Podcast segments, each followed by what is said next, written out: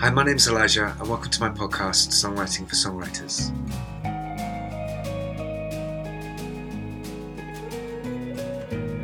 My guest this week is Ian McNabb.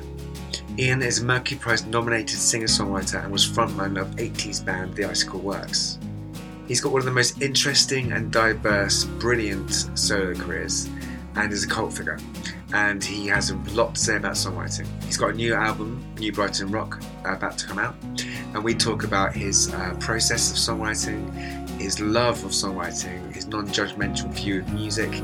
Uh, he's really a fascinating, fascinating man. So um, please check it out. Thanks for listening and subscribe. Okay, today joining me on my Songwriting for Songwriters podcast is Ian McNabb. How are you doing, Ian? I'm good. How are you? I'm very good, mate. Yes, I'm good. It's nice and sunny, isn't it? So soaking up the uh, soak the sunbeams. Beautiful. Beautiful. You just went off a second ago to turn the radio off, and I was just going to ask you a question based off that. Is it has music or is it always on in your house? Did you grow up with music always around you? Um, I didn't really come from a musical family or anything, but me, me, uh, you know, um, I always remember Sundays we had the stereogram on Okay. most of the most of the the in the daylight while my mother did the cleaning, and it was kind of uh, we'd have stuff like Sinatra at the Sands was a big one. Yeah. Um, the, the the soundtrack albums we had Oklahoma, Sound of Music, Great. uh, and a couple of those albums because stereo would just come out, so you'd have these albums that were like stereophonic breakthrough, you know, incredible sounds, you know, and uh, and she bought me when I was when they came out. Uh, she, I remember having a seven inch of "She Loves You," and we had uh, "Help," and that was it really. And I, you know, I I used to walk around singing "She Loves You," but we weren't musical by any stretch, and and I didn't really get into music until I, I was very much into um the Apollo space program, and I Oh, was wow. into Liverpool Football Club, Yeah. and um, things like that. G- going round on my chopper bike, you know, wasn't really too fussed about pop music because whenever I kind of came across it, it'd always be like, "Last night I heard my mama singing a song." Ooh, chirpy, and I just thought "Oh, that's just juvenile, you know, even though I was only like nine. And then when uh, eventually I, I saw um, Top of the Pops and I saw Marc Bolan and T Rex, I can't remember whether it was um, Metal Guru or Get It On or Telegram Sam, one of those, you know. And I really thought, wow, this is different. And I, and I just thought he looked amazing. And I thought, well, I like this. yeah, yeah. And, um, and that was it. And then I started going to, you know, Edwards secondhand record store on Kensington High Street and buying up all the seven inch singles for, you know, 15p each and and all of that. And and uh, and that was it. Uh, and unlike most people who are happy to just do that, then of course I had to go to the source. So I got a guitar and then I learned to play. This was when I was about 12. Yeah. So from that, from about 12, 13 onwards, that's when the music never stopped. And I do have music on in the background. Uh, if it's not in the foreground, I Yeah. usually have it, have it on Six Music here in the UK because they play, you know, some a, quite a lot of new stuff, and I'm always quite keen to get into new stuff Oh, that's cool. as well as you know some some of the oldies that that you don't mind hearing over and over again. So yeah, it's a yeah, it's music's you know the number one thing. It always has been. Do, do you think going back when you think about the kind of fairly sort of limited amount of records you said you, your parents had, do you th- do you think those in any way impacted you as a songwriter? Those early records, your first exposure to music, do you think they um impacted you as a songwriter? Looking back, Well, I'd like to think so. You know, um, there's actually a track, the first track on the new album, which I've I've just finished. Yeah. called um, the album's called New Brighton Rock. Yeah. And a track on there called Hamilton Square. It's opening track on the album. And it's very, very much the phrasing is Sinatra and uh, the arrangement and a bit of Scott Walker in there, me in sort of ballad mode. Yeah, lovely. Um, I played it to a couple of people, obviously, and they said, "Oh, your mum would be made up." You know, it's very much in that kind of croony sort of thing. So yeah, absolutely. I mean, I, I you know, I've always, I'm not not ashamed to show me influences and talk about them.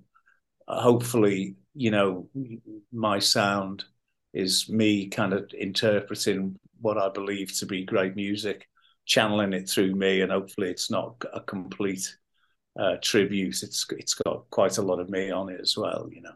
I think so. Like, because I was introduced to your songs by, I think we've got, a, well, we did have a mutual friend, the lovely Janice Long. Oh yeah, she was a, a, beautiful soul, and she's very supportive of our, of our band, and I know she was very supportive of you. So I first came across you in an interview with her and, and your songs via her Radio Two show and her Radio Wales show. Yeah, and um, you know, got to know your stuff over time via Icicle Works, and a lot of what you've been saying over the last two or three years has aligned with what I think. And so I've been deep diving some of what you've been doing. But what I really love is the way you just described, like the album Head Like a Rock, for example, which is absolutely brilliant. And you Thank can you very much. kind of crazy horse Neil Young thing, but in no way at all is it a tribute. It's completely you in well i guess it's i'm i'm, I'm thinking it's you exploring the crazy horse kind of area but you are in a you're in that vein but it's not at all like a kind of it's well totally I'm, I'm very pleased you said that because there was always the concern that it would be uh, too I'd be too much of a fanboy to make it anything but a tribute but the um, the difference is is pretty clear. I mean, uh, you know, the guitars and the bass and drums have definitely got that Neil Young and Crazy Horse thing. Or, well, just let's call it Crazy Horse because yeah. after all, they. I mean, Neil Young doesn't sound like that with any other band, you know. Yeah. And he's tried. Yeah. Uh, hello, uh, Promise of the Real. Yeah. And uh, so, but I, you know, I sing completely differently than Neil Young um, writing sometimes like his, but it's it's it's very much me. It's that kind of baritone, sometimes tenor vocal, quite sort of showbiz vocal that I do. All of that, you know. Yeah, yeah. I started, you know, as my mum always used to say, you started off in cabaret and you can end up there as well, you know. That's. Um, which is always nice to know. And uh, you know, with a lot of the guitar solos, very much doffing the cap to Uncle Neil. But we only actually cut four tracks, but they're all so long that that's about 25 minutes mm. of the, it's half the album. Mm. And um, yeah, I think it's more me than than Neil Young. And uh, it just sounds yeah, like he's, he's like, he loves those records and has decided to get into that zone as a writer and a performer. And and it's and I, I mean across your work of albums, I really like that you you kind of it's everything's you, very clearly you, but you jump into like different sort of spaceships for a while or, and travel along a certain sonic, you know, universe, and then come back and maybe do something else. But it's never like, okay, he's gone to like a, a completely different genre. It's all you doing you. It just sounds like your, your eternal universe of music is massive. You know, you explore all of it, which is great. Well, very kind words. I, th- I think it's probably contributed to my cult status because it's it's very difficult to market. Well, I'm difficult. I'm, you know, a couple of people have told me I'm unmar- unmarketable. Okay. In terms of the fact that if you kind of find something you're really good at and stick to it. You know, kind of in in the way that like Richard Hawley has. Yeah. You know, Richard's got such a beautiful voice, and I I love it when he does his his his big ballads, and I, and I like his his his kind of country tinged yeah. things, pop, country pop. Not so keen on what I can tell he really wants to do, which is basically being Echo and the Bunnymen, you know. and, it's, it's more sort of stuff, new wave stuff like that. I don't particularly care for a great deal. I think there's other people doing enough of that. Mm. And uh, sometimes it's good to kind of focus on what you're really good at. But I, you know, I kind of get bored. You know, it's like when we did the first Icicle Works album. It was that that was the most consistent, yeah, of songs, and they all sounded like they were by the same artist. Every song had a, a kind of sim- similar lyrical theme. There were no guitar solos. Um, there was a lot of tribal drums and kind of, you know, lyrics that were very metaphoric and very sixth form poetry, in my opinion, now. Although I don't think there's anything wrong with that. I like sixth form poetry. It mm. reminds me of when we were young. Yeah. And you know, you don't have to be wise and and uh, mature to to come up with good lyrics. So um, that was very consistent, and subsequently was the most successful thing that we ever did in America, for instance, it was it was a success. Birds Fly was a, a, a bit of a well, it, it, was a it was a top forty Billboard hit. Yeah. Um, and then when we did the second album, I was like I was into something else then, you know. Okay. And that and the the American record company Arista heard the second Icicle Works album, which was called "The Small Price of a Bicycle," and they said, uh, "This sounds like punk rock demos." and they refused to put it out because it was okay. I mean, I did. I saw it as a natural continuation of. I presume they wanted another album of of you know doe-eyed pop, yeah, with know, all that kind of stuff. But I'd already done that, you know. Yeah, yeah, yeah. I mean, Bird, Birds Flies, you know, without question, my my most successful song. Yeah, it's, the one that brings in the most money. Is how you you judge the success on something from a point of view. Yeah in that angle. I mean, I I don't judge success on money at all. But how do you judge? How do you judge success for a song? How do how, how do you define success for a song? If if it's not financial, which I understand, there is that element of people yeah. resonating. But how do you personally, as a songwriter, judge success of your own work? If I'm happy with it. Yeah, good answer. Yeah, and and that's it really. And if I'm really happy with it, and if I love it, then that's really successful.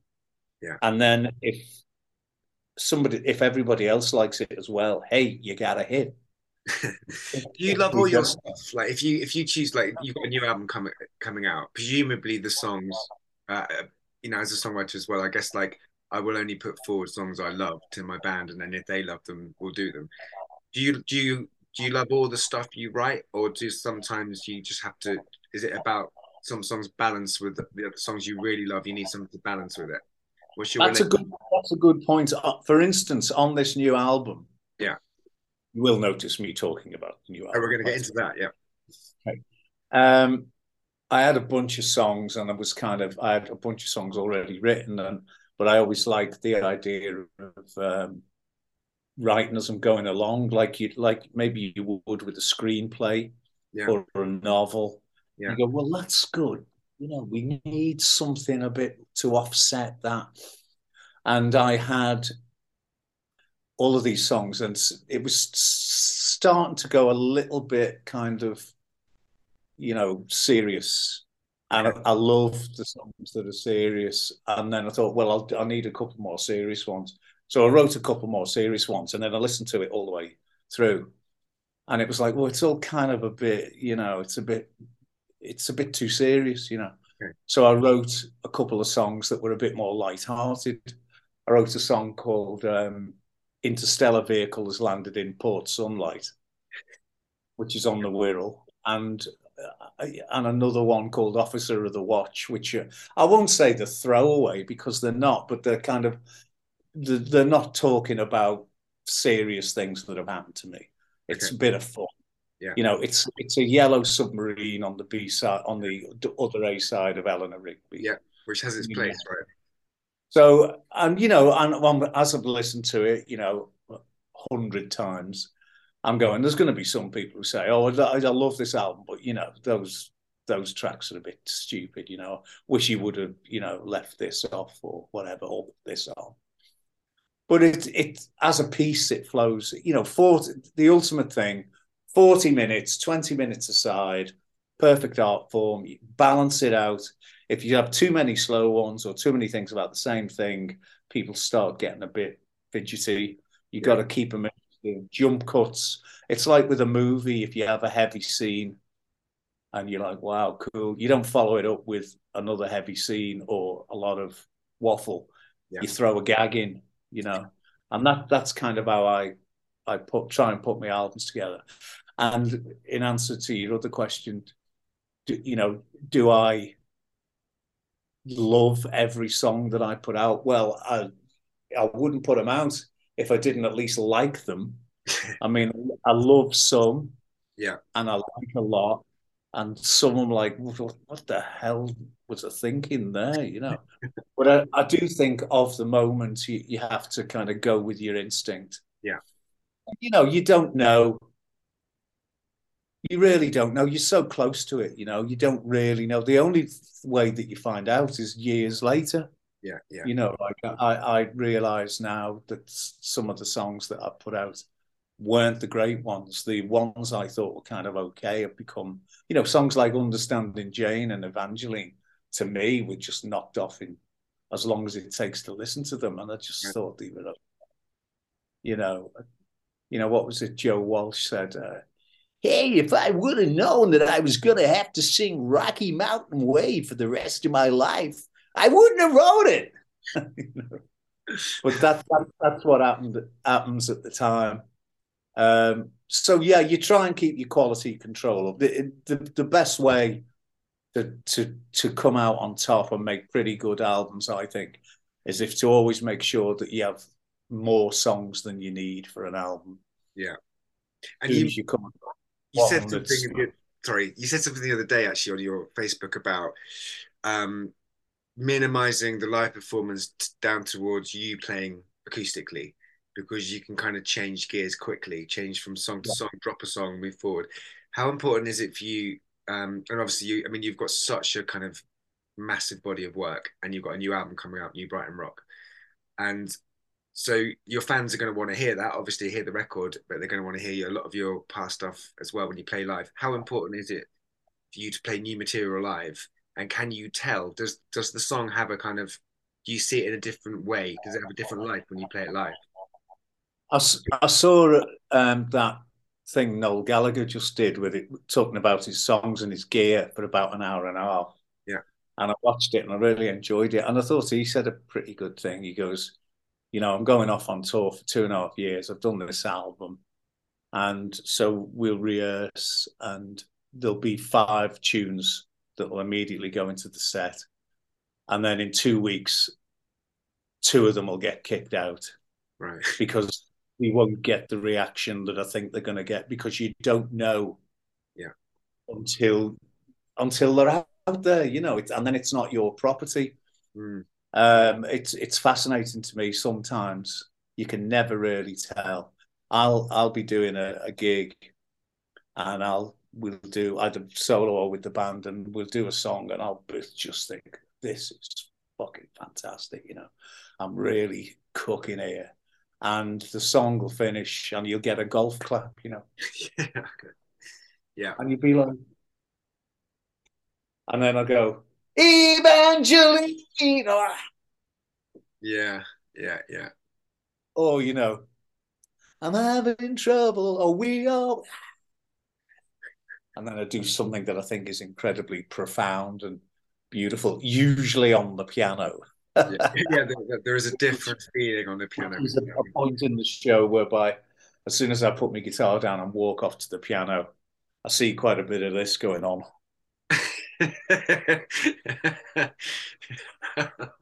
just like, uh, just the video here, Ian's so you- don't know that's why there's only, that's why there's only ever two piano numbers in the show. You know. okay. But um, yeah, you you you don't really know, and my my thing is I'm always trying to get better and trying to trying not to repeat yourself, Yeah. and that's difficult. Yeah. when you've been going forty years. I mean, I think it's difficult after one album yeah. Yeah. not to repeat yourself. I mean, the the, the first Icicle Works album, absolutely. It was the the whittling down of all the songs that we've been playing since we started. We we binned loads of them, even up to the last minute. And then the American record company still managed to take a track off and put something else on and mix the running order up, you know, because that's what they, I don't know if they still do it, but they used to do it a lot. And um, we played them hundreds of times and we knew when it was right and blah blah blah all of those things. 10 songs 40 minutes plus a bit. And that's it. That that was everything that we were. And then and you've heard this a thousand times but you come to the second album when you first of all you've been touring the first album to death. So you're not at home you're not really in writing mode. You're on tour which is probably not the best um, place to write songs. Um, although I've still I've done it. Um, and then yeah, and, it, and the record company needed by Christmas, you know. So you there's less, uh, well, there's less time. Yeah. And you know, uh, all of those, and so I think even doing, I remember uh, when we were doing the first album, and Chris Sharrock, our drummer, said, oh God, I hope we don't have to do this again for a long time. And it's like, well, we're going to have to do one as soon as we stop touring this one, you know. Yeah, yeah, yeah. You know, it's. I find it very easy to write songs as long as I'm not trying to write songs. You know, mm. I'll, I'll never get up and go right. That's right. That's we need to. We need. Uh... I feel the same way about it. Sorry. I, I feel the same way. Yeah. You just said something which I think is really interesting, and I, and I feel I think I feel the same way, which is if I sit down to write a song, it'll be all right. But if I catch something or something inspires me to do it, it's a different, whole different universe. So when songs arrive for you, how do they how do they normally arrive and and how do they turn up? Well, it's a, you know it's it's the zone, isn't it? It's the tear in the time space continuum. I always say the muse is female and and she's fickle and she chooses like like she's a woman the muse is a woman and the woman chooses the time the place and the yay or the nay. Brilliant. And that is a fact of life. Get used to it deal with it. That's what all art is about. And i'll be kind of going yeah did it oh, oh wow, but hang on i was in the middle of i've got to do that i've got to pay this bill. No no no. She wants me. And off i go and it will usually be keyed by very often keyed by hearing somebody else on the radio. You go, damn, that's great. I want I want a song like that. And then you, you you kind of the energy of it comes into it, but you're not ripping it off. I mean, I've rewritten uh, "You Only Get What You Give" by the New Radicals about twenty times. You know, just that effervescence. you only want more damn, I wish I would have written that. And there's been a few attempts at writing something in a similar vibe. Yeah. So that's that's oh uh, the other thing that I always do, which is very useful, and is a tip to budding songwriters, is that if you get a good turn of phrase or a title, make a note of it. Yeah. Because it, and then when you get you're strumming around or you're on the piano or whatever, it, however you write, and then you you go you open up your little list. Oh, that's a good title, and then you try to marry what you're doing now to the title, because there's nothing more boring than having a, a song title that says, you know, I saw her, or you know, it. Do you know what I mean? It's like a, a, a really good title will maybe uh, push a floating voter into having to listen to it. You know, yeah, yeah that's a good point. Like Ian McNabb album lands on their desk, and first of all, you got the album title. Yeah. That's got to be good as well. And then if they look at the titles and it goes, "I saw her," or you know, "I this that," or you know, blah blah, just kind of generic utility titles. They go, "Okay," was you know, if you have like you know, something like interstellar vehicle has landed in Port Sunlight, or something like, that. or something like they go, "What the? I've got to hear that," you know, and, and that, that's part of it. But but no, I, I, mean, I have I've had some horrendous experiences when I've been asked to sit down and write with other people, Okay. Uh, At one thirty on a Wednesday afternoon in a in somebody's office, you know, or a house or a studio, and it's like, right, we got to write a song. I mean, you know, and you just like, I can't do that. I, I really can't. And if I'm writing with other people, which I do occasionally, Yeah. I can't be in the room with them Ah, Okay. because they just get in the way. If they send, I've, I've written a few things with other people. I, I wrote with Peter Buck. Yeah. He just sends me because he doesn't sing or do top line. He just comes up with guitar riffs and chords and all that. And I then I go, oh, okay, so I'll sing my thing over that. Or Yeah. sometimes somebody I've just started doing another writing thing with, with Ralph, the drummer out of Crazy Horse Brilliant. and he just he likes to write lyrics Okay. so i'll go okay and then i'll kind of try and marry them with some nice chords i've got lying around but there's no way i could sit there or even do a zoom thing Right. Because you're just going then so what if like, you know i just can't it's like people saying you going to the toilet you know it's, too personal Yeah, it's very intimate, isn't it? I like to go, there it is. I don't like to go, uh, uh, uh, uh, you know.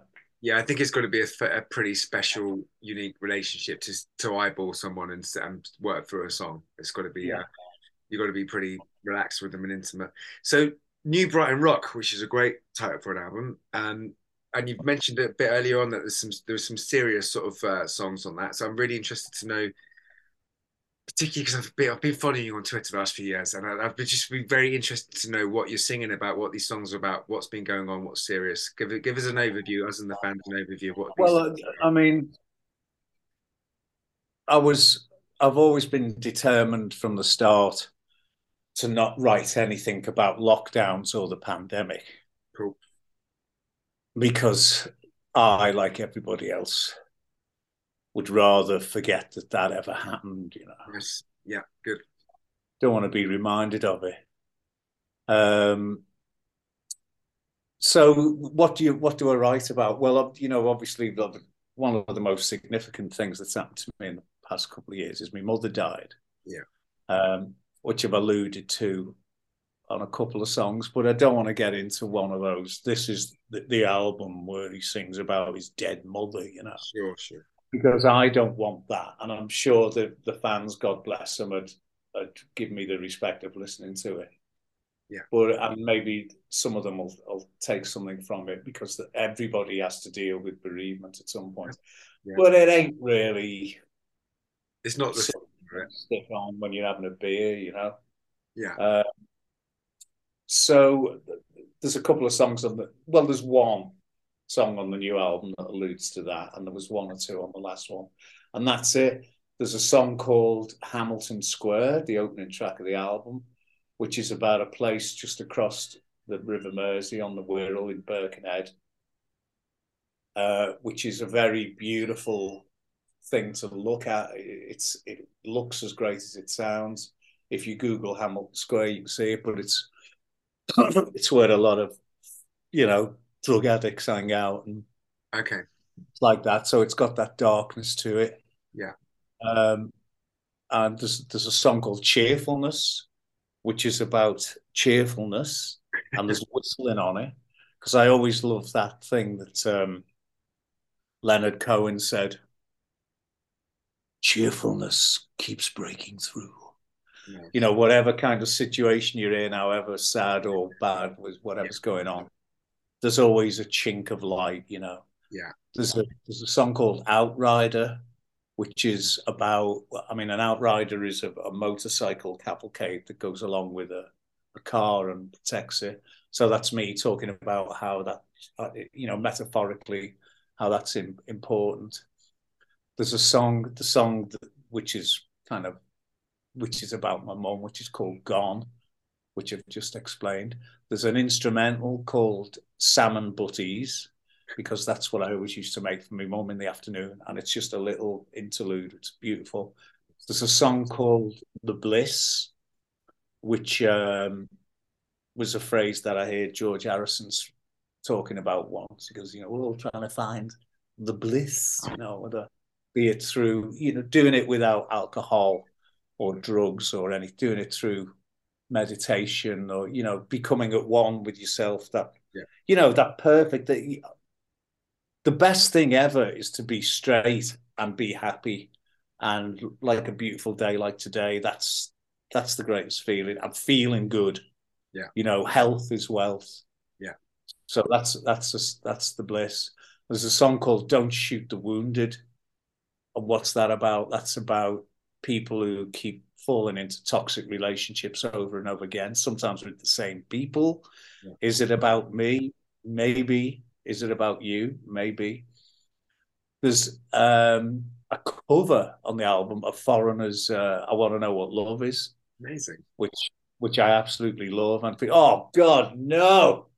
You haven't done that have you? We've done our own spin on that. It really fits the mood of the album. It's a great song. It is a great song. It's a classic. And there's a song called Officer of the Watch, which is kind of about some shady characters on a Mediterranean cruise. That once again, it's like it- it's uh, you know me trying to do something a bit different, not talking about myself all the time. Yeah. There's, there's the song about the spaceship landing on the Wirral, which I've told you about. And there's this, the last song on there. There's eleven tracks on the album. The last song is called "A New Adventure," and my uh, friend and producer and co-writer Kieran Bell said to me, "Come on, man, we need a. He's good at doing this. So you, you know, when we've kind of got everything in place, you go, we need a banger for side two, or you know, you cheer up, or you know, we need something heavy, or you know." Yeah. And he goes, well, "Write me a song like something like Into the Great Wide Open by Tom Petty. Write something like that. Just floor makes you want to get up, go out, you know." So I wrote this song called a, New Adventure, which took me about a minute. And it's it's all about putting all the, you know, the, the darkness behind you and getting on with it. And it's never too late. And it's very positive, you know. So so that that's what I'm writing about at the moment. Fantastic, man. That sounds amazing. Thank you for giving us a little brief synopsis of each track. It's really nice No to hear you talk about that. It's really good. And how do you feel about the album now? Well, you know you've done it, and it's and it's it's released very soon, isn't it? I've seen pre-orders going out. Well, it's, it's being mastered at the moment, which I'm excited about. So hopefully I'll, I'll get that next week and I can sit and listen to it again. Yeah, yeah. Are you on to the Uh, next one now? Are you, are you, if you if you're a practitioner yourself, you know you know that Yeah. The amount of times that you. I mean, from the the writing of it to the recording of it, and then the arrangement, and then the mixing, and then the mastering. Yeah. and the, the you know it's like I. You know, I've, I've never kept track. I, I, I've often thought about having a clicker just as an experiment, just to see how many times I listen to one of my songs yeah. released. But what's Uh, weird, what's weird about it though? Like we, we released an album called The Wild Light just in the year of the pandemic, which is timing was whatever it was. But anyway, um, even the price every time it's different, isn't it? You hear it hundreds of times, but I remember like the final, final, final master of this album. We all sat down and had a listen to it, and it sounded completely different from every. Oh other God! song. And what gets me is you can stick it on and flatter it with dark lights and loads of volume, and you go, and you don't get a, a hit off it, and you're like, oh, it's not that good. yeah, yeah, It's just not that good. Well, and then you, you go into a depression, and then you listen to it the next day, and it's fantastic. But that's that's just your internal arrangement. yeah, yeah, Um, and the other thing is that that's when you listen to something in so so much detail. I know that I listen to my music many, many, many more times than anybody else is going to. Yeah. And you, it's like you start picking up on things that that nobody else is ever going to hear. Um, and sometimes I frequently let a mistake or something that's a bit off or wrong go through okay. just to see if anybody notices. And by and large, they never do.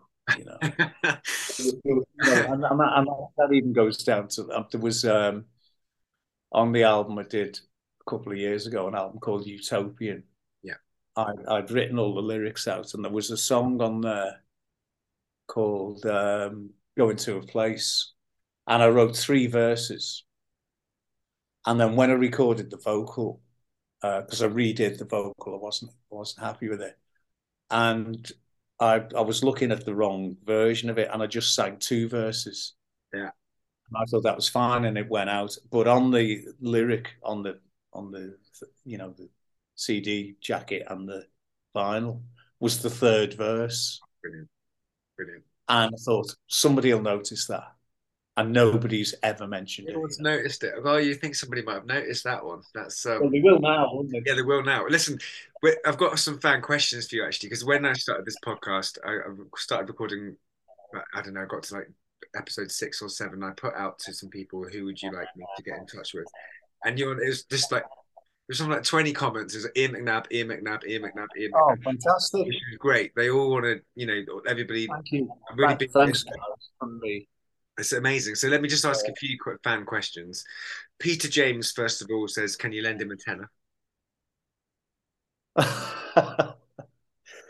uh, yeah, if if he wants it, you know. yeah, okay, that's nice. Um, okay, Austin says, "Will you rework any more of your previous work, either individual tracks or albums?" Will I what? Will you rework any of it? Well, I, I did that with um, a couple of years ago with an album called Ascending, which uh, before the Icicle Works made the first album, we were a slightly different band. We had a, we were kind of electro. We were sort of very influenced by early Human League and Soft Cell, yeah, and John Foxx and Be-Bop Deluxe, and you know we were into that kind of thing. And then that kind of went, and then we became what was basically demonstrated with the first album. But there was about um, six or seven tunes, and we, it was only ever on a cassette, recorded very, very poorly. And it was coming up to the 40th anniversary of that, and I thought, oh, let me have a listen to that and see what it's like, because those songs never got recorded properly. Okay. So I re-recorded them with a modern sheen, and I was very pleased I could still sing them in the same key legend. And that, that, was a lot of fun to do. I think maybe that whoever asked that question is alluding to that. Yeah. Okay. Um, I, I don't know, you know, because I've tried re-recording songs before, and sometimes it's worked. I did an album called Krugerrands in 2015, which was like rock and roll stripped down versions of songs that I'd done either overproduced or underproduced in the past and that came out really well. But uh, sometimes what is great about the track that people like is in the version that's already out there, you know. Yeah, yeah, yeah. And uh, even though you go, oh god, I hate that snare drum sound. It's so fucking eighties, or oh god, it's too compressed, or it's the guitars are wrong, or I'm over singing, or I'm under singing, or it was done too quickly, or we took too long on it. You know, all the th- criticisms you can level at a track. And then I've tried to re-record it, and it's and then I go, do you know what? It's fine as it is. That's what it. That's the document of what it was. Yeah. Just leave it. So I don't know. I mean, my next project is doing an album of Fleetwood Mac songs. Oh wow, that's great. Uh, because of I just think they're one of the most unusual bands. Yeah, definitely. In terms of the the the amount of members that have been through them, but unlike say a band like the Fall, where they were all sidemen, or the La's, or the Waterboys, bands that have had you know one central figure and a, a, a cast of other people coming yeah. in even Fleetwood Mac have, have had people in and put them up front. Yeah, I know. No, which I think is pr- pretty unusual. I can't think of another band where that's happened. Like when Peter Peter Green left, they they got these were Bob Welch in and other people, and there's a they made about six records where it was like a a different band, yeah, a, a different guitar player or singer you know, Christine McVie was always there, Mick Fleetwood and John V was always there, but the rest of them was just a floating thing. and there's some really great songs that they did in that period. But at the same time, I'm not afraid of of you know retooling a, a number one classic, you know, and I'm not afraid of doing a couple of Peter Green songs, and so that's what I'm working on now. So that's kind of retooling. That's a great. Um, beyond that, I'm not sure what's going to go down. Do you write all the time, your own songs all the time, or do you have to? I mean, you said about the the muse, the miss, the mistress, the muse turns up and does what she does. But is that a daily thing for you, or is it just as and when it happens? No, I do absolutely as little as possible every day, and uh, I don't have a guitar in me where I can see it. I've got my piano there, which I can't really hide. Um, but no, I, I, just try and keep away from all that and do other things. And I don't pick the guitar up and strum while I'm watching the telly. No, I'll do that when I. I always say I do it when I have to, which is actually true because I, I need some songs. So I'll, I'll uh, which is not to contradict what I said before about the muse chooses you. Mm. Um, I will be aware that I need to have a piece of paper and a pen and my, my guitar because I can tell I'm I'm in the zone, you know. But no, I don't get up every day and, and do that. I'll uh, like, especially now when this album's just finished, I'd, I'd like, which is one of the reasons why I'm doing the Fleetwood Mac thing because I've got a lot of time on my hands now because I was a full time carer for my mother, right? And I don't have to do that anymore. So I mean that that was from like seven a.m. till twelve midnight every day. It was a, a, real job, you know, and I couldn't leave the house for more than a half an hour tops. So now I've got all this leisure time, and it's fantastic. But I do still need something to do. You know, what did they say? If you can't make a man happy, at least keep him busy. You know? so that's why I'm going straight into the Fleetwood Mac thing. But that also means I don't have to think about writing new songs. Yeah, yeah, give a bit, bit of space to just until until she decides. Yeah. Um, a question that came in actually, and something I've been thinking about. Um, because um, Liverpool is a, is such a huge city of music, and obviously we all know the Beatles. But like, how would you say Liverpool has impacted you as a songwriter, if it has? Well, I don't know really because I've, I don't come from anywhere else. You know, if I came from Loughborough, maybe uh, it'd be different. But there's certainly, you know, there's always Liverpool's a music town, but possibly even the music town. You know, yeah. and from the age of, like I said, when I was 12, I started learning to play. And by the age of 15, I was in a, in a cabaret band, you know, playing working men's clubs every weekend. From 15, I mean, I can't believe that, yeah. but it, it is true.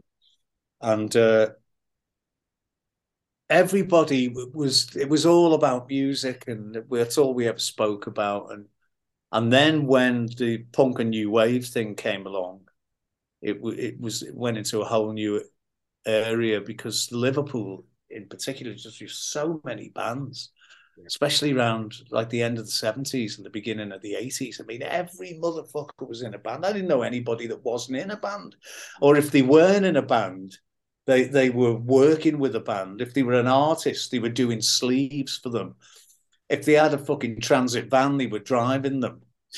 And if they weren't doing anything else, they became roadies. And, you know, and this was like everybody you knew. And there were so many venues. The beer was cheap.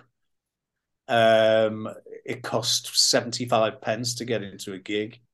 You know, the Royal Court Theatre in Liverpool, you know, I used to go to to anything that was on there because it was like two pound fifty a ticket, you know, because that that was when uh, artists went on tour to sell records. They didn't put records out so they could go on tour, you know. And the idea was that you'd go and see them.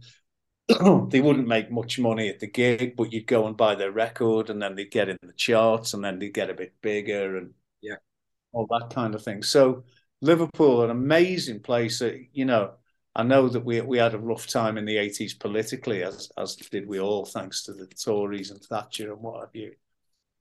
But also, I'm a firm believer in the fact the worse things get, the better the music is. Mm. hmm Uh, you know, I mean, there's been a, an awful lot of great music made in sunny climes. I love the Eagle. I fucking love the Eagles, man. You know, but um, Anarchy in the UK was was made in you know grim, grey Britain. Yeah, you know, and and I think I don't know. It's it's it's a bit cliche to say, but I think it's got a bit more realism. Music coming from, you know, you get songwriters from New York have got a lot more to say than somebody who lives in Laurel Canyon. Yeah, sure, sure. Because you know they're going to pick the guitar up and go and sit in the garden, smoke a doob. Whereas you know somebody walking a few blocks in New York is probably going to get mugged. You know. Yeah, yeah. So I I know what I'm saying. no, I know. I, I, understand. Thank you for the answer.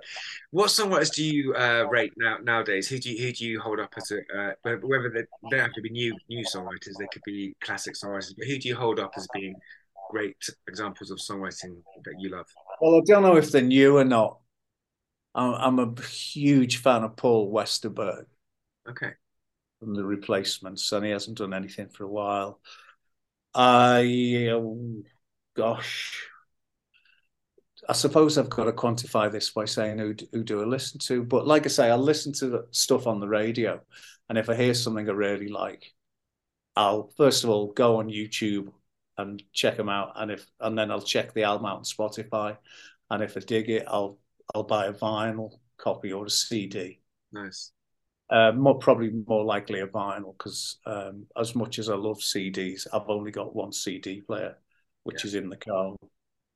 Um, new artists that you know, I know that there's a lot of them out there, and I probably haven't heard enough of them. But I, I you know, I tend to fall back a bit onto the onto the artists that I've liked for for the past ten years. You know, whenever they say this is a great new singer songwriter, and it's somebody young, and I'll have a listen to it. And I usually like it because it reminds me a lot of stuff that I've liked previously. So I'll listen to a bit of that and then fuck it, I'll just stick Tom Petty on, you know. so, so I, can't really, I can't really give you any names. Well, who's who? What's song? Well, what, what, what I've been listening to this week is I've been listening to a band called The Vines alien band, or or they from New Zealand? I'm not sure. Yeah, I really like them. Um, I always listen to a lot of Paul Westerberg. I've been listening to um, Rod Stewart's 70s albums, yeah. The Faces, I've been listening to this week. And just before I went out this morning, I, I put on Reproduction by the Human League, you know and I've I've just bought these new Wharfedale speakers in in my, my listening room, and got some spectacular lights, you know. So as soon as the, the down, it's coming down, light a few candles, get the lights on, and the, honest to God, it's louder than a gig. with the volume I listen because I'm in a, a detached house. Thank you very much. And uh, there's no one else living here but me, you know. Fantastic. So, and, and the neighbours are far far away, so I can crank it up. Awesome. Uh, so yeah, so that's what I've been listening to today. Okay, well, let me ask you a question again in a slightly different way. What what songwriters impacted you the most as a songwriter? Just one sec while I plug this in. It's going to die. Hang on. no worries. My computer.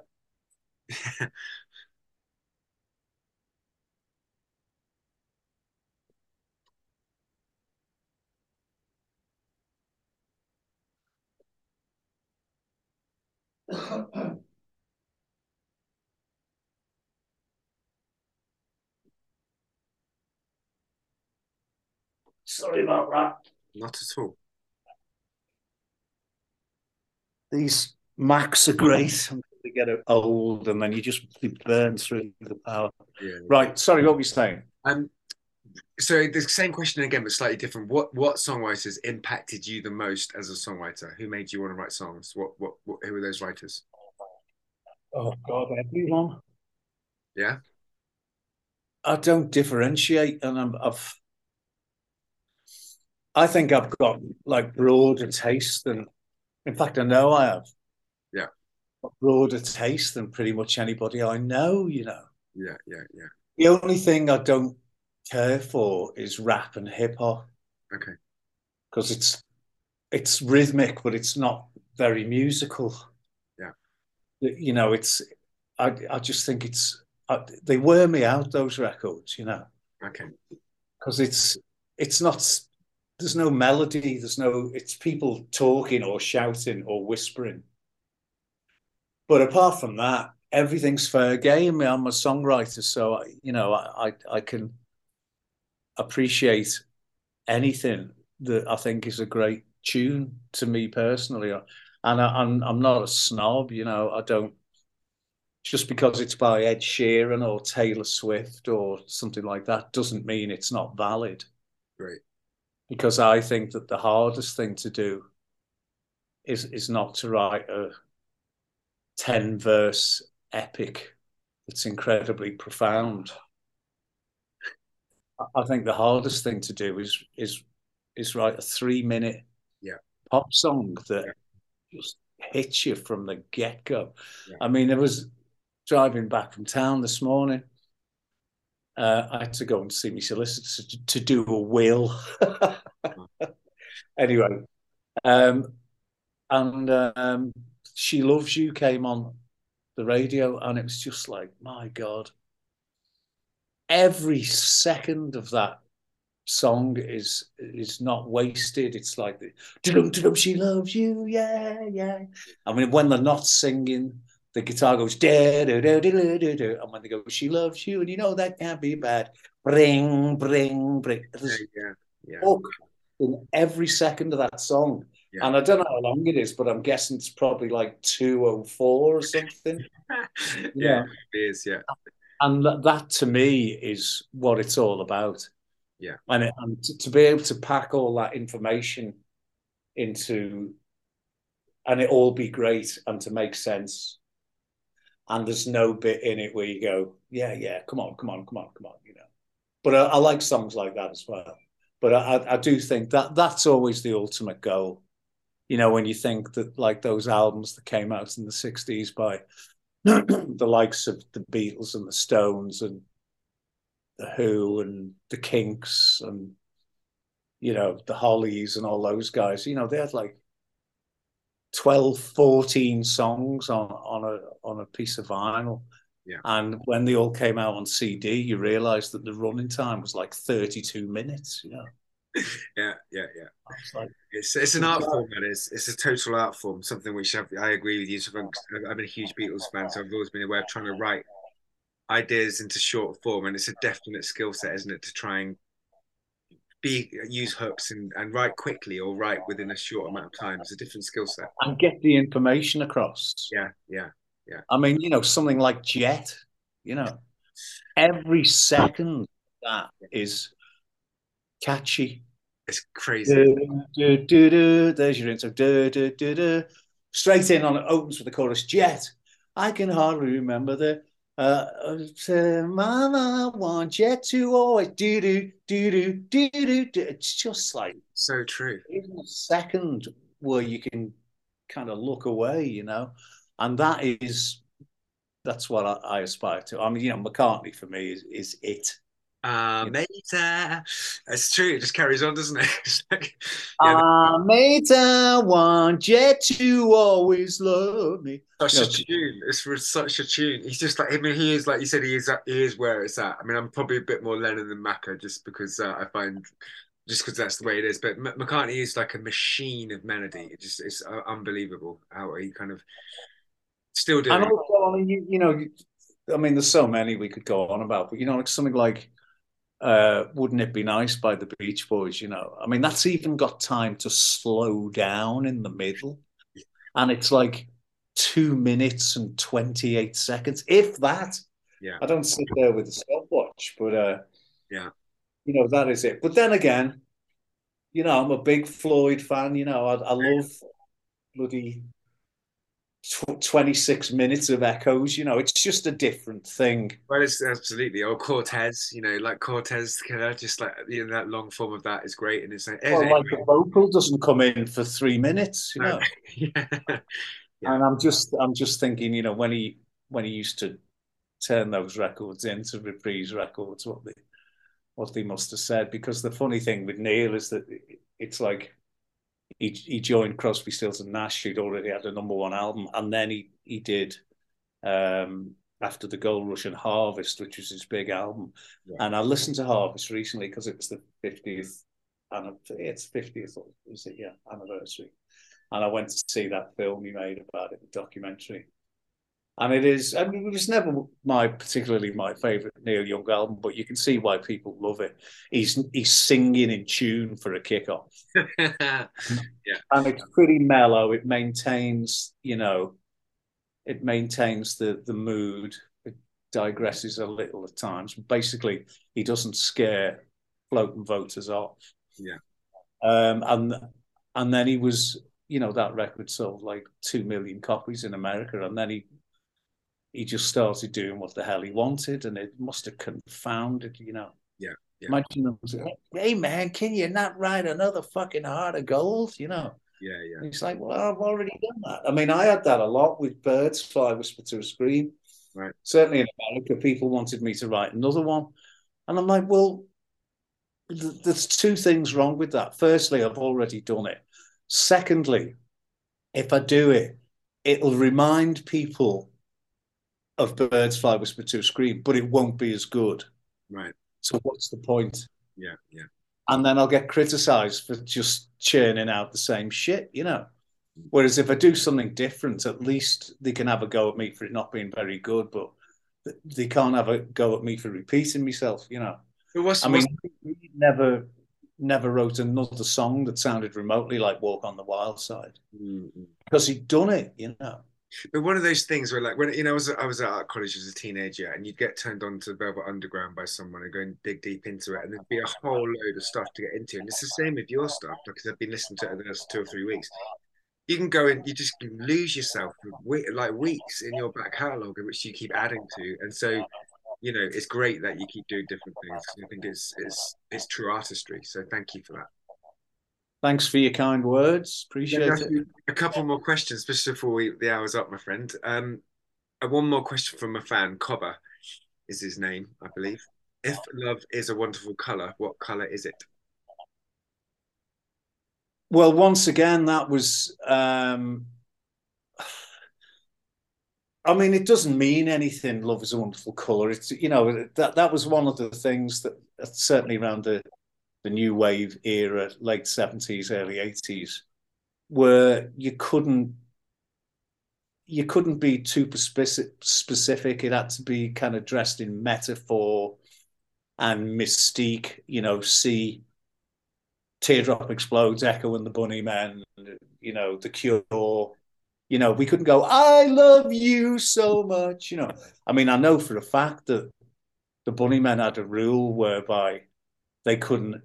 Will Sergeant said, I'm not playing on anything that's got love in the title. Wow. Okay.